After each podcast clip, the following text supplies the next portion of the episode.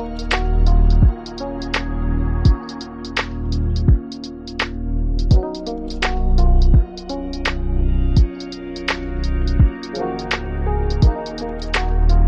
is going on, everybody? Welcome back to the Clear Out Podcast with your host, Matt Brooks. We are brought to you by Blue Wire Podcasts. And speaking of Blue Wire Podcasts, I am joined by fellow Blue Wireer, Wireer. I don't know if that that doesn't flow that well. We got to work on that a little bit. Uh, Jac Manuell of the uh, of the Brooklyn Buzz Podcast. Jac, how you doing today?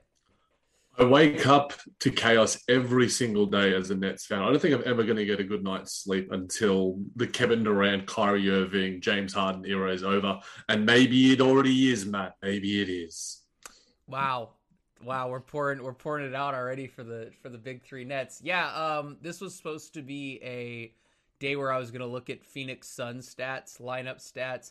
Uh, guess who has not looked at a single lineup stat today? It's 2:30 p.m. there's a Nets game in a couple hours. So, uh, yeah, man, the Nets, you know, they they are relentless with their news. Um, it's been kind of, it's just been like this really since the big three came together. Um, I part of me really likes it for like the obvious reasons that there's like always content, but then part of me is like, man, this is this is a little exhausting sometimes. So, well, rather than kind of dancing around, uh, on the point itself, we'll, we'll talk about today. Uh, Jake Fischer of Bleacher Report, awesome guy, um, really really good reporter, and has had just like a really good what like year, two years. I mean, he's just been everywhere. Um, just completely, completely pulled the curtain back on this James Harden Brooklyn thing. There's been a lot of rumors um, about Harden thinking about leaving Brooklyn or or at least looking at other destinations, and Jake fully laid it out. Uh, it felt like this was a very targeted leak from Harden's camp. So I'm going to read through a couple excerpts before we get into everything. Um, basically, the, the, the, crux of this article is that word has circulated around the league about James Harden's increased interest in testing the open market this summer and how his impending free agency is impacting the Philadelphia 76ers asking price for Ben Simmons. Um, and you know, in the in the second paragraph, he basically Fischer details that Harden's never been a free agent, which we knew about. That was something that I think was floated around at the very beginning of the season. Um, and he really intends to test uh, unrestricted free agency. Um, so this is all stuff we know, right? I, I don't think there's any like breaking news here, at least until we get to the next couple of paragraphs. Um, and basically, what he said is that Harden has been vocal to Nets figures and close contacts alike about his frustrations regarding Kyrie Irving's part time playing status. A recent injury to Kevin Durant has exacerbated the issue, leaving Harden to shoulder the majority of the offensive burden during Brooklyn's home games. Again, it's out there. That's information that I don't think has been reported at this point, but it's also not necessarily surprising given what we know about how much the Nets have tried to bring back Kyrie and, and just sort of yeah, fix the set the situation essentially. Now, here's the part that I thought was really interesting. Nets coach Steve Nash's fluid rotations have also disappointed Harden, sources told Bleacher Report. Nash has favored hot hand closing lineups rather than a fixed crunch time unit. And then the last one that I think some people are going to find interesting, some people might not, uh, is his new city could be also an issue. This is what Jake's reporting. According to multiple sources, Harden has not enjoyed living in Brooklyn compared to his days as a central Houston magnate. Uh, outside of the change in climate, the chasm between the state taxes in New York versus Texas is quite obvious as well. So those are three main news drops. They're all big. And for me, my first you know takeaway was, wow, this dude is miserable right now. like he hates everything right now, and I I I don't know. It's it's hard to discern what's causing what, but I'll let you take away with what your initial takeaway was to all of this. Look, I think we tackled each thing at a time, man. I think that's the best way to go about it. And the first thing you, you alluded to was the injury to Kevin Durant and Kyrie Irving's part-time playing status. Now, you uh, know, everyone sort of talks about, oh, but he's hugging him, he's smiling. Yeah. Oh my god. you can still be like, I, I, get frustrated with you. I get frustrated with Nick. I get frustrated with my friends all the time. You can be friends and frustrated with them. And I also, when you, as you were saying it, what came to my head was, I think it was when he was speaking to you know you guys in a post game. He's like, yeah, I've got to like force Kyrie to get the the jab myself, or some something along the lines of that. And it was a joke. But as they do say, there is sometimes some truth in, in behind the jokes. So I think that if you look put two and two together, and Jake Fischer does have pretty credible sources, especially when it comes to Philadelphia and, and, everywhere else. And some of his Nets reporting of late, as you mentioned, the last year or two has been pretty spot on. But I would be frustrated too about Kyrie Irving's playing status. I am frustrated about Kyrie Irving's playing status. It, it just seems to me that I think a, a lot of true Nets fans are, are, resonating a little bit with James Harden here. They understand where he's coming from. You know, obviously you can't necessarily help the Kevin Durant injury. And maybe if Kevin Durant wasn't injured and Kyrie Irving was healthy and was vaccinated, none of this would be an issue. And I think that some of that is controllable, some of it is out of is, is external and uncontrollable. So it's a, a, little bit frustrating coming from a fan perspective here, where it's just like, damn, I wish Herb Jones didn't, you know, uh, throw the the hot yeah. elbow at, at, Bruce Brown, or damn, I wish Kyrie Irving got vaccinated before the season, and maybe we would be seeing.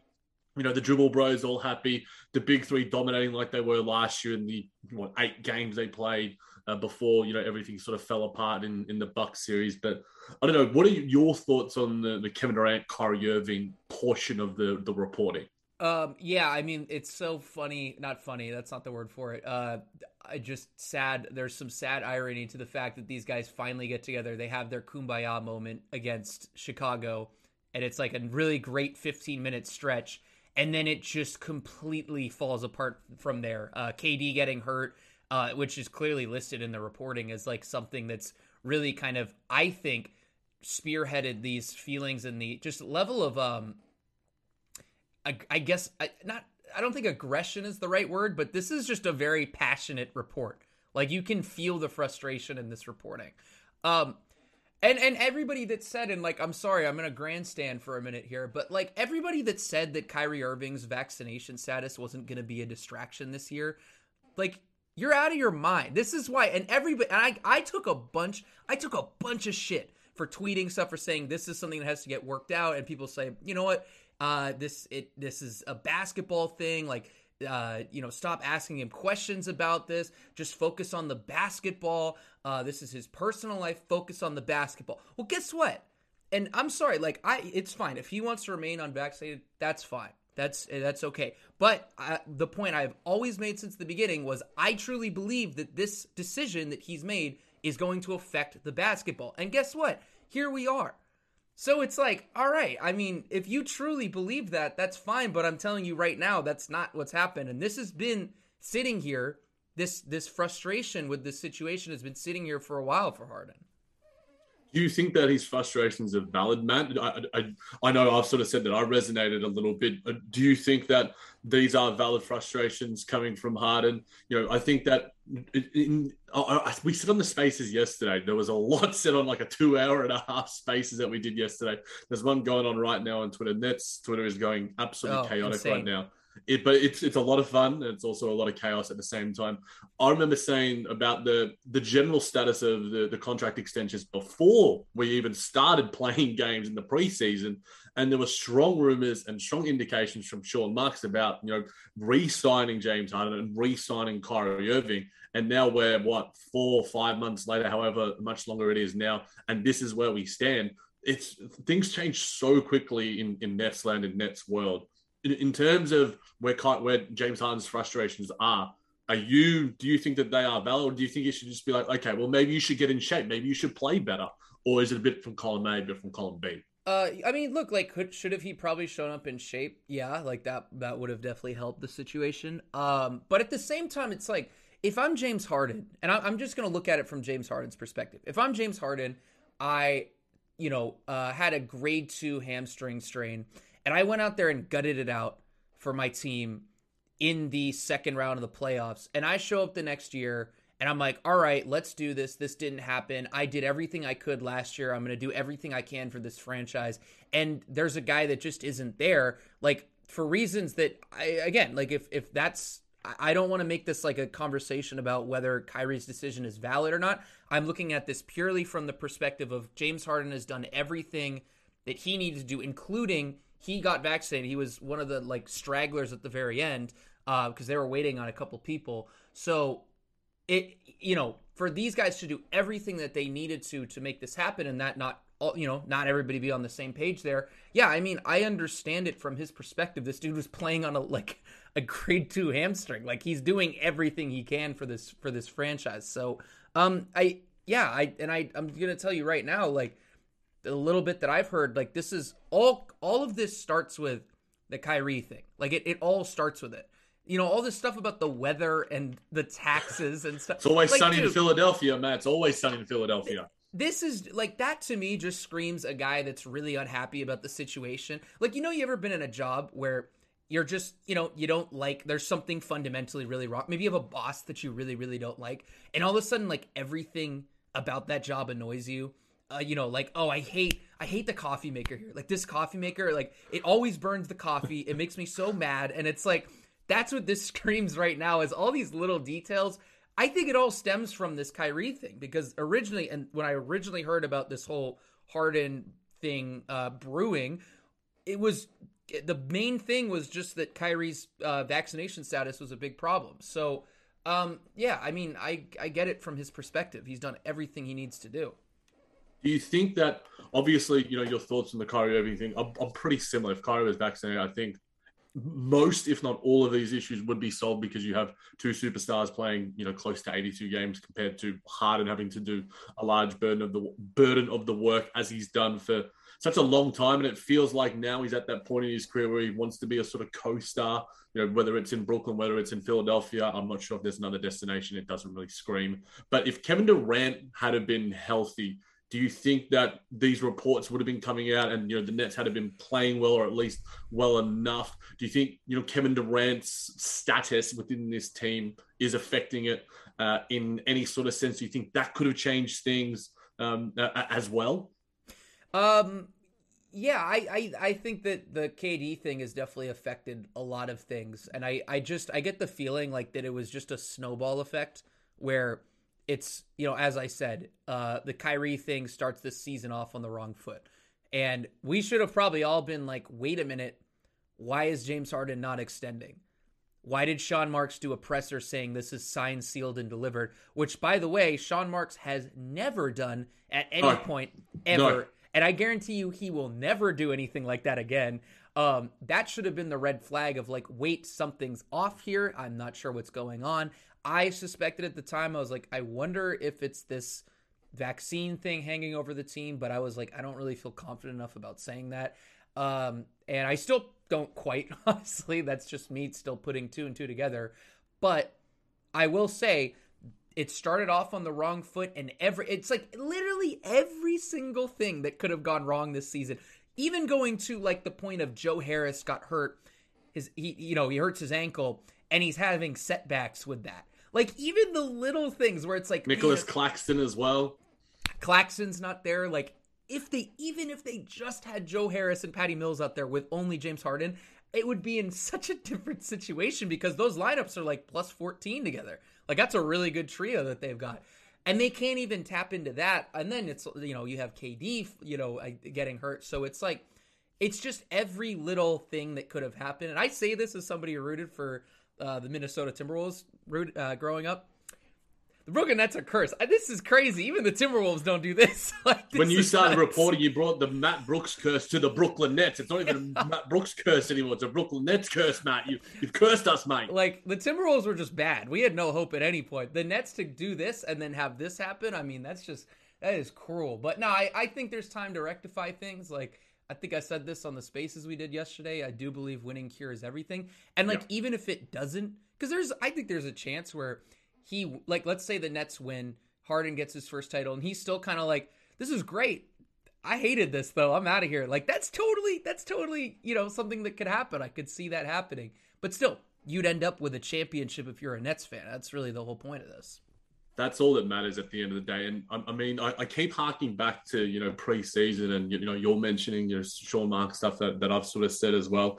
You know when he was speaking to Michael Grady and Sarah Kustok, you know he seemed to be like, yeah, it's a formality, it's all going to happen. But I think that you don't judge a person. A person is allowed to change their mind. You know, circumstances change. You know, um, he probably had a thought that you know maybe the mandates could have changed in, in New York, or the NBA could have done something, and Kyrie Irving could have been a full time player. You know, Kevin Durant seemed confident of that, but you know things change and circumstances change. Injuries happen, like you alluded to. But I guess in saying that, Matt, obviously the Nets can offer him the, the, the biggest contract possible, the most money possible. Does that lure James Harden more, or has he made an infinite amount of money in his career? You know, it, it, the money factor. You know, money doesn't, you know, bring happiness at the end of the day, but, you know, an extra 10, 15, 20 million dollars, it make me pretty goddamn happy. Um, I, I don't think so, even though his, his hatred for taxes might say otherwise. Um, I, I thought that line was so funny in that story. I was like, dude, him and Tillman Fertitta are perfect for each other. Like they both just are like, I don't want to pay taxes. He should go back to Houston. Hey, it's Kaley Cuoco for Priceline. Ready to go to your happy place for a happy price? Well, why didn't you say so? Just download the Priceline app right now and save up to 60% on hotels. So whether it's Cousin Kevin's Kazoo concert in Kansas City, go Kevin, or Becky's Bachelorette Bash in Bermuda, you never have to miss a trip ever again. So download the Priceline app today. Your savings are waiting. Go to your happy place for a happy price. Go to your happy price, Priceline.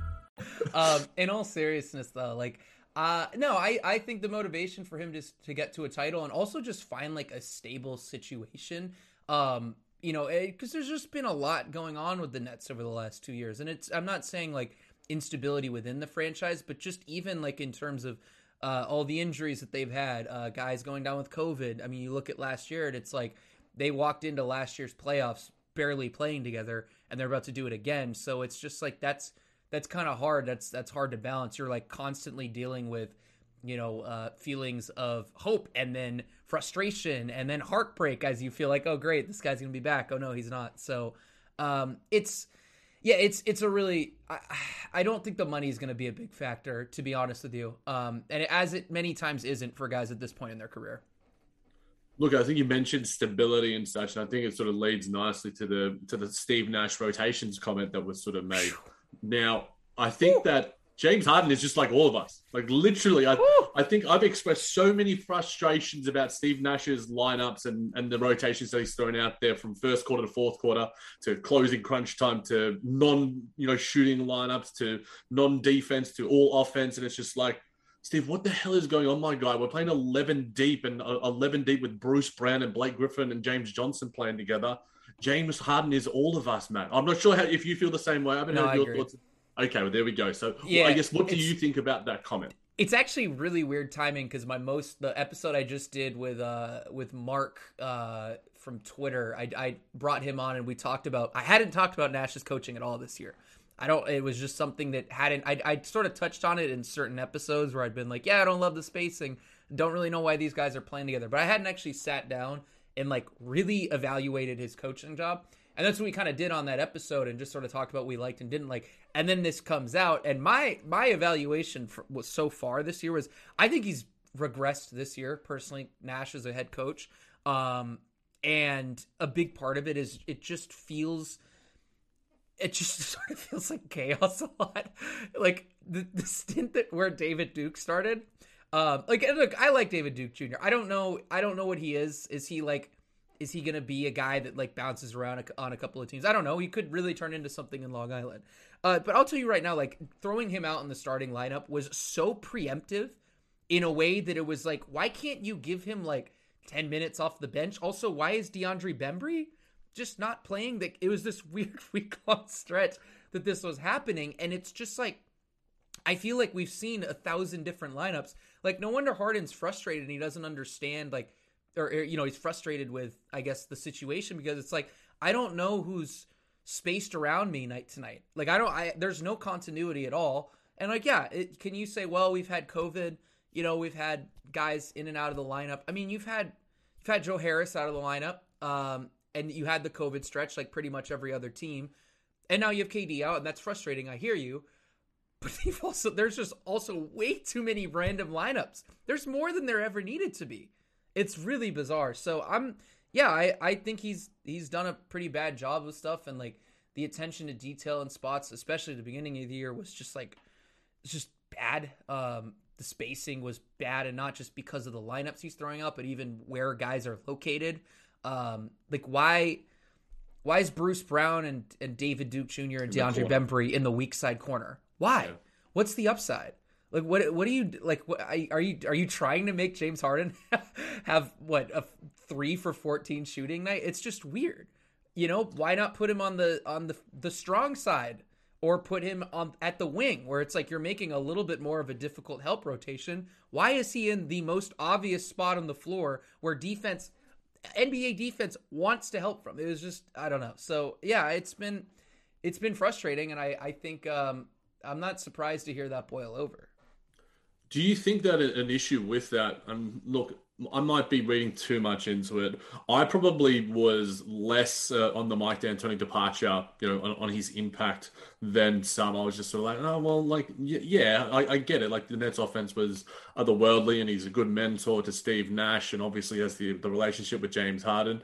But now, the more I start to think about it, I guess it, it's starting to feel like it might be more of an issue, and the increased burden of Steve Nash having to do everything with this team now. Yes, obviously you got David Vanterpool, you got Steve Clifford, you got Adam Harrington, you got Jordan Ott, you got um, Jacque Vaughn. You know, all credible assistant coaches, but you know Mike D'Antoni is the most successful, one of the most successful head coaches to not win a championship that we've ever seen. So that impact, losing that, and obviously the relationship that he has with James Harden. Do you think there's something in that? Um, yeah, I mean, I'm sure the Nets would shoot it down. Uh, but I, I do. I mean, it's kind of hard not to watch this team and like look at how last year's team played from like a spacing perspective and just general know-how. Like guys just knew where to be. Um, and not say, yeah, I don't think there's. I mean, maybe you could make the argument that uh, Ime was another loss for them, but yeah. Ime's kind of had, uh, you know, he's had a little bit of a weird year in Boston. Now, granted, I think there's some uh, institutional problems there. I think it's probably the best way to put it. I don't know how long that core can stay together, but like they've, you know, they've had their their issues with their switching defense and and just little things like that. So um, I do think they miss him. Yeah, I absolutely do. I just from the perspective of you have somebody that's that good at getting the most out of teams, especially James Harden teams, um, and as a guy that really engineered the perfect ecosystem for him. You're losing that guy. I think that has to hurt. There's just no way it doesn't. No, and I, look, I, I'm I don't see the game as well as guys like you and Lucas and, and Mark do. But even just from from my perspective, a guy who's probably more like a, a casual watcher, a nice he he nice watcher he nice. compared he, compared to the analytics watch. I'm just like it feels like the Nets are just running weird stuff and mm-hmm. or not running anything in in a lot of stretches. So it, if you think let, us say we can solve this issue. Say we're Steve Nash, uh, uh, you're Steve Nash, I'm Mike D'Antoni. We can fix the offense a little bit because uh, despite what Steve Nash thinks, the Nets are an offensive team. They are not a defensive team. We discussed it actually on a, on a previous pod that we did together on the Buzz, which was a lot of fun. So fixing these fluid rotations. What do you do? Do you uh, do you have a set eight nine man rotation and obviously a fixed crunch time unit? That uh, that little comment there I thought was quite interesting. Do you think that it needs to be okay? It's got to be Patty. It's got to be James. It's got to be Kyrie slash KD. It's got to be Clax. It can't be, you know, Clax, Lamarcus, or James Johnson. It can't be, or DeAndre Bembry. How do you fix the fluid rotations and how do you fix the fixed crunch time unit? Let's say we're trying to make Harden more, you know, more appeased and, and, and want to stay in Brooklyn. And we can fix the issue for Stephen. He's listening to the clear out. He's, he subscribed to everything on the Blue Wire Network. How do you fix it, Mr. Brooks? Uh, I, can I can I uh, echo what you just said? I thought that the whole like writing the hot hand thing was like really, really, really interesting descriptive language. Like, and it and it it makes a lot of sense when you look at this, where you're like, oh, David Duke Jr. had a good game against Toronto. He's going to start the next four games, and it it's very like for me that's pretty worrying that you have your star player very vehemently, clearly, vehemently disagreeing with the fundamental perspective about how the head coach is running his lineups. Now, I because I saw that, I was like, whoa, that's pretty. That's that's that's pretty tough language to see in there. I honestly, I mean, I I think they've actually done a little bit better in terms of, you know, um, the big man rotation is the hard part for me. Like they've stumbled on something with Kess. I think Kess should be in there. Patty's going to be in there. Um, you know, I guess without KD right now, when you're on the road, Kyrie's going to be there and Harden. So I, that is a factor that I should probably give more credence to, not having Card, not having Kyrie all the time. Um, but I think you have those core guys, and we have KD there. That's your what core four, core five of those. Um, the big man thing is really tricky, and I think that's Like if you're going to look at anything right now, and a lot of people are saying, well, the Nets need a three and D wing at the deadline. Like, yeah, every team needs a three and D wing. I honestly think they need a big man still, which is kind of it's kind of funny that after everything that happened, dating all the way back to the Harden trade, everybody said they need a big man. They need a big man. Reggie Perry is not it. Okay, they got some big men. Great. Uh, coming into the offseason. Oh, I think they need a couple more big men. They maybe need a guy that's gonna, especially when they didn't have Lamarcus in the fold. Oh, they need a big man. They got to need a big man. Boom, got Lamarcus Aldridge, Paul Millsap. Roll into this year's trade deadline. You know what they need? A big man. it's like, so it's... I think that's the that's the one I'm looking at. I'm like, I don't know. Like, you probably Sharpe's like a little green for me. I like what he brings in certain spots. He's just he's a rookie big. Lamarcus is like a turnstile. Um, it's just it's been tough. The drop coverage, you know, I, maybe it wasn't sustainable uh, what he was doing last year in drop, but um, it hasn't been as effective. Like you'd almost could think about Blake, but Blake's just such a he, he's just such a non-factor offensively. And then there's Clax, who's never on the floor, so it's it's really tricky. Um, I think you know discussing this is kind of fun because we actually get to talk basketball stuff rather than just rumors, vaccinations. Yeah. is the fact that you know you when Kyrie's healthy, you know, Kyrie, Kess, Patty, James Harden, there's four. Now, I think with that lineup, Blake could work because you got four. I think Kess has developed a, a, pretty nice offensive game. You know, he's a lead, one of the leaders in, in three point shooting for for rookies, and he's taking a, a, decent enough volume. I've mentioned that a million times. I'm loving what I'm saying there. You know, he's finishing around the rim isn't amazing, but he's got a decent mid range game as well. Yeah. So I think you have four offensive players there. Then that allows you, I think, to maybe not play a Day'Ron Sharpe or Lamarcus Aldridge, who are predominantly offensive slash rebounding big men, and Blake, who is maybe the steadiest you know defensive force just because he takes 45 trillion charges but I also do think that if Nicolas Claxton's healthy, I think Claxton is a little yeah. bit of a solution. Yes, I think that his status and his health going forward is all, always going to be an issue. But if Nicolas Claxton's healthy, you know, we saw him working out with James Harden in the preseason. I think that they've got a relationship beyond basketball. You know, in that bridge episode that we saw drop on, on the YouTube and the, and the Twitter page of Brooklyn Nets, we saw Nicolas Claxton speaking and, and, and so glowingly of James Harden and we heard in the preseason James Harden say that Nicolas Claxton's a more skilled version of Clint Capela. I think if Clax is healthy, you know, you talk about Joe Harris as well. If you have Joe Harris healthy, you maybe play Kess at the five. Like there's, it, it just feels like health as well as winning, I think is a really good point that you made, could help solve some of these issues and help solve some of these frustrations that he does have. So maybe trying to, you know, not give Steve Nash an out here because you know the issues are, aren't totally solvable, but they're more solvable than I think he is. I think he's making things harder than than they are. But it is that five spot where it's just like, okay, well, in the absence of Kyrie Irving, you got to fill in an extra rotation spot. Is that DeAndre Bembry? Probably. Is it Bruce Brown? Maybe not. Is it David Duke Jr. on, on nights when he comes back? I, I really don't know. Uh, maybe the Nets get a Gary Harris or they actually make a move at the trade deadline to actually you know enhance something. You get a Robert Covington or, or whoever else it might be. So the Nets need to increase the level of rotation. We discussed, you know, for two hours and a half in the spaces, like I mentioned, they, the additions that they need to make because this rotation isn't as strong as we think. It needs to become better offensively or better defensively, one way or another. Yeah, they're just without an identity. Um, yeah. Like I felt like the and, and and maybe the trump card of, of all is just playing KD at the five, but like you can't do that for multiple rounds in the play. Like that's just un- it's as unsustainable as having KD handle the ball for multiple rounds of the playoffs. Um, yeah, I um, I, I it's funny. Like I think I'm just thinking about some of the stuff that's happened recently, and I think this that Timberwolves game a couple what was that two days ago was yep. so emblematic of everything that's kind of plagued the Nets, where they try to put James Johnson at the five, and it was just the wrong move. It was just like totally the wrong move. Minnesota goes on a 13 to 3 run, gets KAT going, who's having a horrible game. It's like, why would you why would you put in a Give move? To, yeah. Like why? Like you, I, I would rather just like I, I mean, I guess I don't know. I would have probably done Sharpe or Blake. I think would have been a solid option for that. Um, that's going to be the guy they're going to close with. Now, granted, they don't always do that. Sometimes they run through Anthony Edwards. Um, but you know, that's that is that. It just I didn't think it was the right decision. It also just you know it was like a beam of light on what's wrong with this Nets team. Lamarcus goes down with foul trouble, and now it's just like uh, I don't know. Let's uh, I don't really trust any of these bigs. Here's James Johnson at the five. We'll see if this works. Um, so it's just I don't know. Um, they, they I, I we talked a little bit in that space about Larry Nance Jr. like even somebody like that, I think would make just a huge difference. Um, I know some people are down on him, some people don't uh, love the year that he's having. I think he's shooting like 51% from the field, which is like not ideal for a big man. Uh, it's not bad, but it's not like incredible. Uh, still though, like he, you know, I, he's uh he's a player that's going to make plays in the short roll and be more athletic than Blake. Like that's right there. I've already presented something that's more enticing than what the the Nets are offering, and that's just one guy that we're talking about. So, um, yeah, I, I think I think Sean's got his work cut out. And I also will say this: like, I don't want to pile all the way on on on Nash because I I've made this I think pretty clear on this podcast. I haven't loved this roster. I, I just never have. I don't I don't think the Nets had that good of an offseason.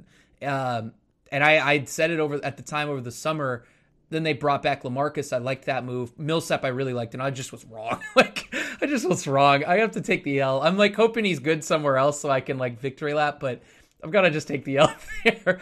Uh, but even before that, I just I didn't love the moves. I was kind of like I don't know what like what this team is building. They didn't really replace the Jeff Green spot. Uh, feels like they they zagged in a in a in a year where they didn't need to zag you know so they went away from what made them so dominant you know outside of just their star power was their spacing so i don't know um it's just they felt misguided this year and i think nash's comments of we're a defensive team is emblematic of that yeah, I think that they're a lucky defensive team. We've said that a million times in terms of you know the opponent three point shooting probably being and the opponent general shooting being the, the main issue of why the Nets have been so good. And you mentioned of late how much they have been struggling, and that is probably more emblematic of where they do stand. Now, when you have a defensive rotation, you know, obviously given where the lineup is, and you're not playing good defense, that is a massive, massive problem. So changes do need to be made in some form or fashion. Touching on Larry Nance Jr the year before last, when he was in Cleveland, his, his, last two Cleveland years, he was shooting 35 and 36% from three. Now, I, think he's somewhere in the 34, 33% range. If he's playing alongside of James Harden and Kevin Durant, and he's just the, the lone sort of non spacer, if we're going to call him that, but compared to Blake Griffin and compared to, you know, probably Day'Ron Sharpe and, and Nicolas Claxton, he's a he's Joe Harris. So I think that Larry Nance, uh, we've been, I think me, you, and Nick have been so high on Larry Nance, and I think that the situation. He's a good Portland, defender too. He's an he very, awesome defender. He's very good defender. He was like all defensive caliber in like the past two seasons in Cleveland, and Portland yep. is a goddamn shit show, and no one can play good defense there. You know, Robert Covington, Larry Nance, you know, both of those guys I think could add something to, to the Brooklyn Nets. And you know, Robert Covington gives you an element of playing some small ball five, you know, like he did in Houston, and he's also got a bit of a history with James Harden as well. So I think the Nets need to actually maybe realign their identity, and Steve Nash needs to realize that because at this point in time, it's not just irking the fans; it's irking your goddamn superstar player. Yeah, big time. And like, I I just yeah, it's. it's bad. I, I even I, I joked about the the you know the stuff about oh he doesn't like Brooklyn. Even that I think that's a little concerning about him. You know, oh I miss living in Houston. Like that stuff is it's not good. I, will put it like that. It's just not good to have like a, your star, you know, hating everything about this experience. It, from what it sounds like, at least, um, it's just not good. It's not good at all. Uh, yeah. The funny I, thing, I wanted to just bring like a funny tweet, funny joke that I saw, and I'm not going to be explicit. On your point, I'm going to try and be as, as nice as possible. But someone was just like, James Harden doesn't like the strip clubs in New York because they don't don't show, you know, whatever you you put two and two together. I was just like, holy crap, this is one of the best and funniest tweets I've ever seen. yeah, I the the that was an angle I I figured people were gonna make jokes about as someone who lives out here. it's uh, it's goddamn wonderful. But uh, I guess is there anything else you wanted to touch on in terms of some of that reporting? Because I think there's also a point about you know is this going to happen before the deadline? Because in the article, I think Jake did say that it's unlikely that a trade request happens or before the deadline, and it's more likely to be you know a sign and trade in the off season. Where do you stand, I guess, on on the status of that or any of the other Kyrie stuff, rotation stuff that you wanted to touch on? Uh, no, yeah, I don't think it'll happen. I think, I mean, you could probably compare it to like KD's last year in Golden State, where you know you you kind of know this is hanging over you, but you're like, let's just let's just get this, even if this is one last run. Um, which is sad to say because I feel like he just what are we are we a, we're barely a calendar year to him getting to Brooklyn. Yeah. I was it, really it, thinking it, about that today because of this weird compressed season. We're like barely a calendar year Bizarre. It's wild. It's How bizarre. much, how much do you think of? I mean, we've we've been very, I guess, pro Harden throughout this. Now, obviously, but we can get back to. But you sort of bring up a point and once, and it makes me want to change tack. How much do you think some of this could be solved by Harden himself? Now, we did mention obviously. You, you made a really good point about you know him playing through the, the hamstring injury like warrior like that was massive and then obviously having to basically just recuperate in the off season I think that maybe you know he could have done a little bit more in, in that and brought himself in a little bit better of shape. You know that may be something that he could have done. You know, the, obviously the way that he's playing. You know, is it because of his conditioning? Is it because of his general confidence? I don't think he has a, a great confidence uh, in his body as he did previously. Because just looking at some previous highlights that he's sort of taking, where he's sort of like skipping and shimmying a little bit, you're not seeing that as much, or you're seeing it. You know, against San Antonio and the Clippers and, and occasional games here and there. So I guess what I'm uh, asking you, Matt, is you know, could James is James Harden part of the problem here? Course. I mean, like uh, he's kind of played with no swag this year. Like which I sadly like he just it's just been kind of um like he was so fun to watch last year. It just like a delight. It felt like every pick and roll you weren't sure what was going to happen. He was just creating magic out there in a lot of ways. And this year it's felt very one track minded. Like I he's still a great passer, don't get me wrong. But I I you know, at the end of games you see him a guy he you know bring up one of the uh one of the bigs to set a screen and you're like I know he's going to go downhill and try to drive into three defenders. And it, I do. I think it's uh, part of it's that he's uh, didn't show up in shape and um you know, part of it is that and I, and that's I well, actually let me stop there. That's a big thing. He didn't show up in shape. This is his year where he's trying to win a, ch- a championship. Stuff like you should show up in shape if you know this is one of your last runs. So I think he deserves a lot of blame for it in that way. Um, I don't blame him at all for being frustrated about the situation. Um, I, I don't blame him for being upset with the Nets about anything. Like I'm not going to do that. I'm not going to be like, oh, this guy's, you know, oh, what a what a baby for not wanting to yeah. play with, yeah, for a quitter for not wanting to play with KD. Like, nah, like he has perfect reason to feel that. I will say he didn't improve his chances this year.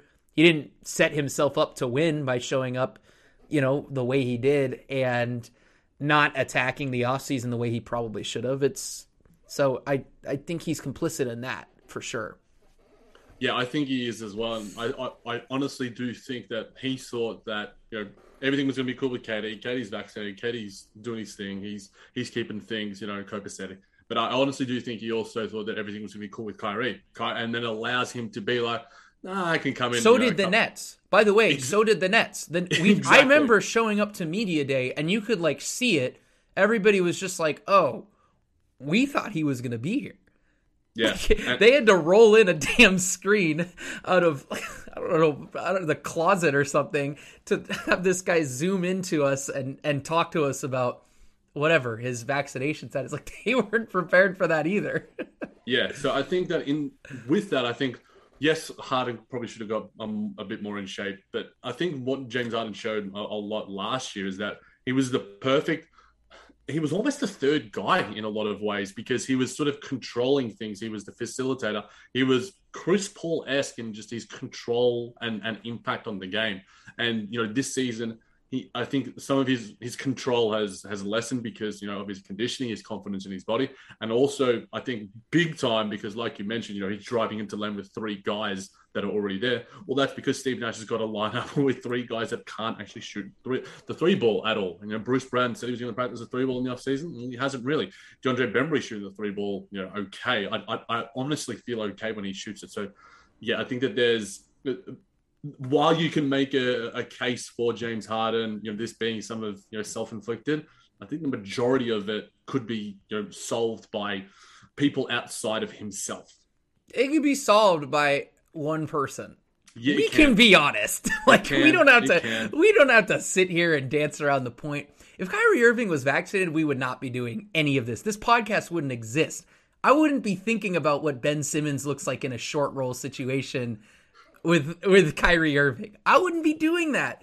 And like that's and I you know, it's fine. Kyrie made the decision he wanted to make and from a personal standpoint I get it. But I cover the NBA. I cover the Brooklyn Nets. And I have to cover this from the perspective of, hey, here's how things are affecting the basketball team that I write about, that I create videos about, that I create podcasts about. And that decision has now bleed, bled into things in a way where you have this reporting coming out in January for a team that's trying to win a championship. It's out there now. Like there's no denying this. So yeah, it's one decision. One decision could change things, and it doesn't have to be him. It could be the mandate changing, which Yeah. we'll see. I don't know. Um, but that could also be a decision that that happens, and everything suddenly, hopefully, maybe is, is procured. We'll see. Um, I think there's probably been sounds like there's been quite a bit of damage done, but that's that's it. It's one decision, and it's so frustrating. I think to be. I, I mean, I can't imagine if you're like a diehard Nets fan, been waiting all these years, and it's like this is what it comes down to: is this once in a century pandemic, and it, and just so happens to be in the state that your team plays in that has this really strict mandate. It's just like I don't. It's it's brutal, man. It's I'm sorry to rub it in, but it's it's absolutely brutal. Look, I'm literally wearing my new Nets Air Jordan shirt that I got from when I was on holiday in the UK, and you, you just you're making me cry and want to go back to bed and cry myself to sleep. But I think that, like you were alluding to with Kyrie Irving, there's obviously you know so many sliding door moments. You know, if the, a pandemic doesn't goddamn happen, a, a once in a, a millennium style thing. If you know Giannis doesn't you know uh, box out in a, a pretty reckless way on Kyrie Irving, if Kevin, if James Harden doesn't injure his hamstring in a big way, you know, there's so many issues where it's just like last year that if, if Kevin Durant had a, a foot that was, you know, a, a size smaller, there's so many what ifs that we could do a podcast series about it on the Clear Out Mm. of the Brooklyn Buzz Mm. that it's it's almost funny. And I think with to you know give a, Kyrie a, a somewhat of credit, the way he has come back and played has been Yeah. tremendous. So I think that is full credit to him. You know, coming back. You know, we talked about James Harden coming back in, in you know top conditioning and top form. Kyrie Irving hasn't missed a beat, and it shocked me in, in a pleasant way. But at the end of the day, it's not the, the the big thing that is affecting this team and affecting James Harden's status right now. He can play as well as he is. You know, it's not really going to allow the Nets to be the best version of themselves. Know, the other Nets going to continue sliding down the standings and, and want to finish in the five seed. It, it's a one of those legitimate conversations that it, that seems absurd and seems a little bit silly, but it all, it makes sense now, especially when Kevin Durant's injured and, and Joe Harris is injured. Hopefully, you know, by post All Star break, you know, some of these issues that we're talking about uh, are forgotten and we put them to the wayside. But the Kyrie Irving vaccinated one, vaccination status one, seems to be one that is going to linger. And uh, I don't know how it is sold. Like you mentioned, there's mandates. You know, Kyrie can choose to get it himself, but he was pretty steadfast when asked about. it. I don't think the questioning. I think the way he was asked was a, a little bit, you know, disrespectful. Um, but you know, that wasn't you. I'm not. I'm not throwing you under the bus. No, yeah. guy. The way the way that you generally, um, the way that you've handled, obviously, everything is has been top notch. Is why you have so much respect uh, from Nets fans and, and media alike. But yeah, it's it's the elephant in the room, and it's a, a massive elephant. And I I think the elephant is only going to get bigger and bigger until it you know it gets its head above Barclays Center.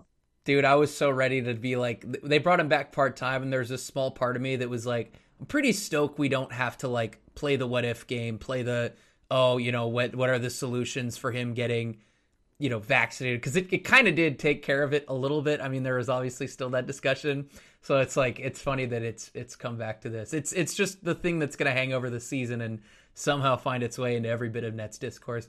Um, can we spend like one minute? Nobody's gonna hear this like two minutes thinking about Ben Simmons as a net. Look, the, the I mean, I know that you love and want to hear this, but I it's sort of like we're talking about the emotional element of the Brooklyn Nets and being a fan or whatever. The emotional element of Ben Simmons is even stronger given what he has done as an Australian basketball player, not just an NBA player. It you you can speak a little bit about it. I'll try and think if I can get myself in that mode because the So he- disrespect that oh, He God, ducks. yeah, he go. ducks the national team every year, right? He the Andrew Bogut um his podcast he went uh, a couple of weeks months ago discussed it how the the relationship has been with the the Boomers squad and how it's been fractured. And a lot of it is on some of it is on the national you know hierarchy and and sort of you know executives there but a lot of it is on you know the Rich Pauls the Ben Simmons the, the that sort of camp. Now look full dis- full respect to Ben Simmons for doing his thing, you know, getting engaged to Maya Jama, an absolute worldie, and it, living his best life. I don't know if he's getting paid at all or if Daryl Morey's still docking his pay. Cool. But as an Australian basketball fan, you know, give me Matisse Thybulle. Let's get, we can talk about Matisse Thybulle within the Brooklyn Nets situation, maybe, Matt. No, go for Ben Simmons because I think that is a lot of people want to hear that. I, this is how uh this is how I'm sure everybody there's like a big portion of, of Nets Twitter that like hated Harden before he came here. And I'm sure this is how it felt. Uh so I feel a couple things. A I'm a little terrified for Ben Simmons, who's like like the perfect thing for him to do. Honestly, like the perfect situation would be for him to go to like Indiana and Sacramento and Yeah. just figure it out. Like whatever's going on with you know uh your your I guess inability to come through in the clutch or your fear of um the free throw line like just figure that out uh in in those situations. For him to come to Brooklyn, which is now going to be coming off a let's be honest let's say this this goes through i don't know if it will but i'm just playing out the hypothetical coming off a painful breakup with james harden whether whether they win or they don't and now you're bringing in this guy and you're saying hey we need you to replace james harden or do the best that you can this guy hasn't played in a year um he's got well documented issues with confidence or whatever you want to call it and he's playing on a team with kevin durant who is a great teammate by all accounts. Like great teammate, He's been great with the rookies. I also don't know how much patience KD and understandably would have with somebody like that, especially as he's in sort of the twilight of his career. We'll see with K- KD might be able to play till he's 45, so I don't know. Like this might be some like LeBron Tom Brady stuff with him. I really have no idea. But to take that guy and put him in this situation, eh, get a little nervous. I get a little nervous, I got to tell you. So, that's that's my first thing. Um, I'll let you respond to that, and then I'll get on the like the bright side of this. No, look, I, I- totally agree in terms of the, the situation itself. Now, is Ben Simmons a guy that thrives in the chaos? I don't know. I think that he likes to shun from it. I think that the people around him like to shun him from that and keep him behind the scenes. You know, we haven't heard from Ben Simmons at all. Like he, he showed up to you know to this the Sixers training facility like once. I don't think he's vaccinated either, Matt. Like I'm pretty um I've heard reports about that. Don't quote me on it, but I'm going by secondhand sources from more credible people than me that I don't think Ben Simmons is vaccinated either. Now he doesn't have to be because Philadelphia is different, and but if he's coming to Brooklyn and the mandates remain in place and, and, and as such, then you have Ben Simmons and Kyrie Irving who aren't vaccinated. Then there is no desire for the Nets to make that trade if that is still the case. Now behind the scenes, maybe Ben Simmons has done that you know, he has obviously been doing traveling. We've seen him sort of go to the UK and Wimbledon, all these different sort of things. So maybe I'm wrong on that. But I think that Ben Simmons within the Brooklyn Nets, yes, I would probably fall in love with him all over again because he becomes on my basketball team. And Yeah. and that's just the way that fandom works. You, you know, we have very fickle minds and fickle hearts. But at the same time, you know, I, I, I like to think that I'm a more objective fan than, than I'm than normal people. Um, but at the same time, I also do uh, go off on irrational tangents on podcasts like this and the Brooklyn Buzz. So Ben Simmons as a Brooklyn Net worries me not just for him, but worries me for my own mental, physical, spiritual well-being. Yeah, it's a conflict of interest. Um, Yeah. I will say he's he's a pretty good fit. I mean, you can look at it and say, "Oh, this is a defensive player of the year," and you put him on this team that has been 27th, I think, um, in defense since the turn of the new year. Like, yeah, that's he immediately helps in that way. He helps your point of attack defense. Um, you could play him in the short roll. By we talked about, hey, this team doesn't really have a small ball option right now. Like I mentioned, James Johnson is like, yeah, they tried to throw that out there, didn't love that. Guess what? He's a pretty freaking good option that we've never seen in that role because he has shared the floor with Joel, Joel Embiid for basically his entire career, aside from when Joel's missed time. But you're playing him in a small ball five role next to two all world scorers. I actually would even like him a little bit, and this is going to sound weird because I know most people are going to be like, well, just turn him into a center, it'll work out better. I actually really like that he can handle the ball. You know, I think the best thing about Harden is that he puts Kyrie in the softball role, and he's been excellent. I mean, Kyrie to Incredible. me is he's been like a top ten player in the league this year, in the little bit Yeah. that he's been back, he's been unbelievable. Um, and I, I, you know, so you have that. If you take, and granted, like Ben Simmons is not the same level pick and roll creator that that um that Ky, that that James Harden is. Like he just isn't. Still, you have a guy that's going to be getting him in his spots, creating in transition. They'll probably be a really fast team if they played together. Um, and just utilizing, I guess, Kyrie in that way and keeping him in that off-ball mold where I think Kyrie's really at his best. Like the idea of Kyrie being the primary point guard, I'm I'm sort of sour on. I I just I don't know. I don't think he's like great at mapping the floor. Like he's it's not a question of like, oh, is he a good or bad passer? I think he's a good passer. I don't think he's a great like, oh, here's four guys in front of me. I'm going to make the perfect read at the perfect moment in the way that in the way that James Harden is. Like he he can make those reads, especially if he's on like a second side where there's only a couple defenders in front of him and he's got to make a decision between two offensive players. Like Kyrie's really good there. In terms of running the entire offense, I'm not so sure about that. So, in that way, I could really see Ben Simmons being a nice addition where he is he's just an incredible incredible passer. Um and then even like if you wanted to use him and a team switched, he could post up mismatches. I think that's the way you could use him. So I, I see it from a utilization perspective in terms of I think he can add a lot of things. And then if you grab whoever, Seth Curry, that's another guy that improves your shooting, or Matisse Thybulle, if you if that guy's available. Um, Tyrese you know, Maxey. I I'd be shocked if Maxey gets moved. I, I would be as well, but if you're if, if look, I, I go crazy. By the way, Maxey is like one of my favorite young. I I have loved Maxey since the draft, so I would go nuts if he came to Brooklyn. I'll touch a little bit on the the Ben Simmons thing that you sort of talked about, and then also ask you about you know the ancillary pieces because I think that's a fun thing to talk about too. We're, we're going along. I'm, I'm I'm enjoying this discussion with you, my friend. But in terms of Ben Simmons as an offensive fit, you know, in seasons past, he's been one of the he's created the most threes for, for open shooters, and you have Patty Mills and, and Joe Harris in a lineup with Ben Simmons, Kevin Durant, Kyrie Irving. Dear Lord, that would be one of the best lineups maybe the Nets Yeah. and the NBA has ever seen. But at the same time, Ben Simmons, some of his rim protection, I don't. I think KD's probably a better sort of weak side help. I think Ben Simmons is a better perimeter defender than a, as a sort of big man defender. So maybe defensively, you know, I, I think the schemes would work, would work out. I think you as Ben Simmons as your sort of primary, you know, defensive option, you know, he could be chaotic in a way that sort of Matisse Thybulle is with Philadelphia right now. Now, offensively, there is. I, I don't think other than his the creation for others. You know, the self creation thing, you know, whether it's in the post or whatever, I just don't think he has that in his bag at all. And not playing basketball for this extended Yep. period, what has he been doing behind the scenes? I don't know. I'm not saying that he hasn't, but my interpretation of Ben Simmons, you know, following him, you know, ever since his high school LSU days, you know, the, the personality issues that, you know, people, Mike Schmitz has mentioned and such, you know, will Kevin Durant, you know, unlock something in him, or Kyrie Irving unlock something in him, or Steve Nash unlock something in him, maybe. But I think that there is, I have hesitations about the offensive fit. You know, in some ways, just in terms of the the best version of the Nets is just guys, all guys that can shoot. You know, Jeff Green at the five.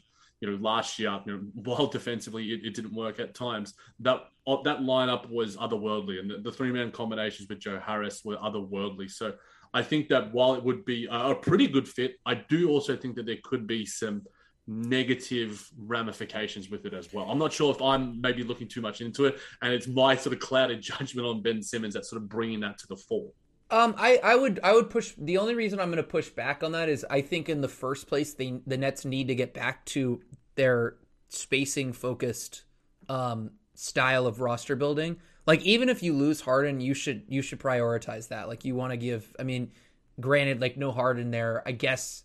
I mean that's your main reason why you need spacing right now is for Harden because KD and Kyrie can pull up from pretty much anywhere. But if you're bringing Ben Simmons in, like you give him an open floor and you're saying, "Hey, we just need you to like dust the guy that's in front of you, and if you force help, we know you're going to make the right read because you're an awesome passer." My vision is him just beating a guy off the dribble, forcing help, and then we get those swing, swing, swing plays that were all over, just littered across every single game last year, Nets game.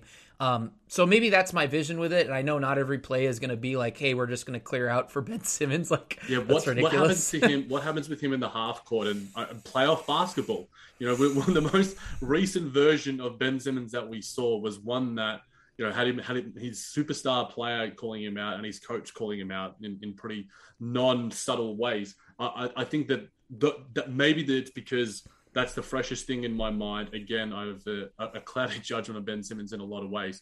I, I do see what you're saying, and I agree with all of it. I just also think that come playoff time, maybe because maybe if you do have a healthy KD, a healthy Kyrie, and three other spaces out there, it's going to be a non-issue. But at times, I just think that are- there going to be issues? I guess I'll ask you that. I, I might be again thinking that too much into it. Um, I think if you use him as like your roller, especially if teams are blitzing you and you're and you're putting him in a short roll situation where he's got a four on three advantage, like I really like that. Like that's where I get excited. Um, and by the way, like if Kyrie's handling the ball, I do think teams are going to blitz him. If KD's handling the ball, yeah, he's absolutely going to get blitzed in a playoff setting. So I like it in that way, but this is also built off a hypothetical world that maybe isn't even that hypothetical. If they're able to get Ben Simmons and Seth Curry, all of a sudden you're throwing out uh, Joe Harris, Patty Mills, Seth Curry. That's filthy. I mean, that's, that's that is a nightmare to deal with. There, there's a real world where the Nets are a very, very scary playoff team with those guys playing together, even because because you have KD and Kyrie, because you have those two who are going to shoulder the load. It there isn't as much pressure on Ben Simmons to be the second option. He can be this third option, fill in the gaps. I've always liked it. I just I always have. Um, and I think especially now, if you're looking at a situation where yes, the Nets are better if they have James Harden. We we have seen this time and time again. The Chicago game was a great reminder of that.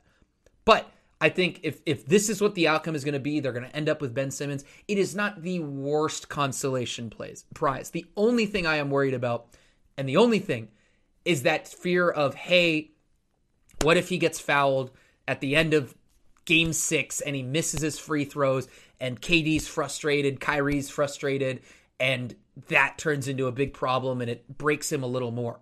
But if that doesn't happen, if if Ben Simmons doesn't go through that specific um, I guess, event, I actually kind of like it. I, I do like the fit. I think it makes a lot of sense. He fills in a lot of gaps for them.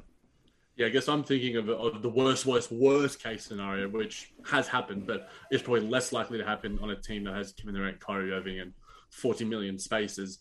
Uh, we can spend maybe the next episode 45 minutes or so talking about Matisse stit. We can do that one next time. But in terms of, I guess, the likelihood of this happening? I guess the the million dollar question. What is the likelihood of this happening as of you know right now in, in Melbourne, Australia? It's 7:27 a.m. on Australia Day, when Invasion Day, sorry, Wednesday, January 26. Is there a uh, Nick always likes to throw percentages out there. You can give it a grade, whatever you, you want to feel about it. And do you think that you know it, do you think that the ball is more in the Nets' court? Do you think that they have leverage, or do you think that all of this reporting and this leaking from Harden, from Morey, is starting to you know throw the, the the, sway of balance and sway of power back into Philadelphia's way? Uh, I think, man, I don't know. I would have said I felt a little better yesterday when it was all stuff because I, I knew this was a real threat. Like I know some people kind of shot down the idea that oh this is just Morey leaking stuff. Uh, I I mean, just the little bit that I've heard. Again, I don't hear everything, but the little bit that I've heard, this has been definitely a real threat for the last couple of weeks. Um, but I, my opinion on what's going on right now is that Morey's leaking a lot to really try to cause a lot of instability to make this situation that he already knows is volatile that much worse.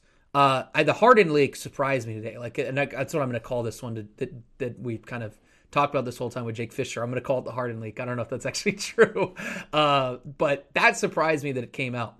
I think because of that coming out and and this just being the thing, I'm probably around like like in the sixth. Like uh, I don't know. I hate. I, I'm just guessing right now. I'm like 70, 70, 70 percent worried. I'm pretty worried that he's going to leave. Um, it's just man, it's just really everything. The way that everything was detailed in a list of things that he didn't like, and just the feeling that I'm getting, uh, that I got with LeBron's last year in Cleveland, uh, the feeling I got with KD after the the blow up that they had on the bench and all the reporting that came after that, it just is. I'm worried about it, and we haven't even gotten to the aftermath where these guys are all going to be asked about this stuff and it sucks. Like it's your it's... job tonight, my friend. maybe maybe you'll have to get Chris to do it. I'll maybe handball it to him or whatever.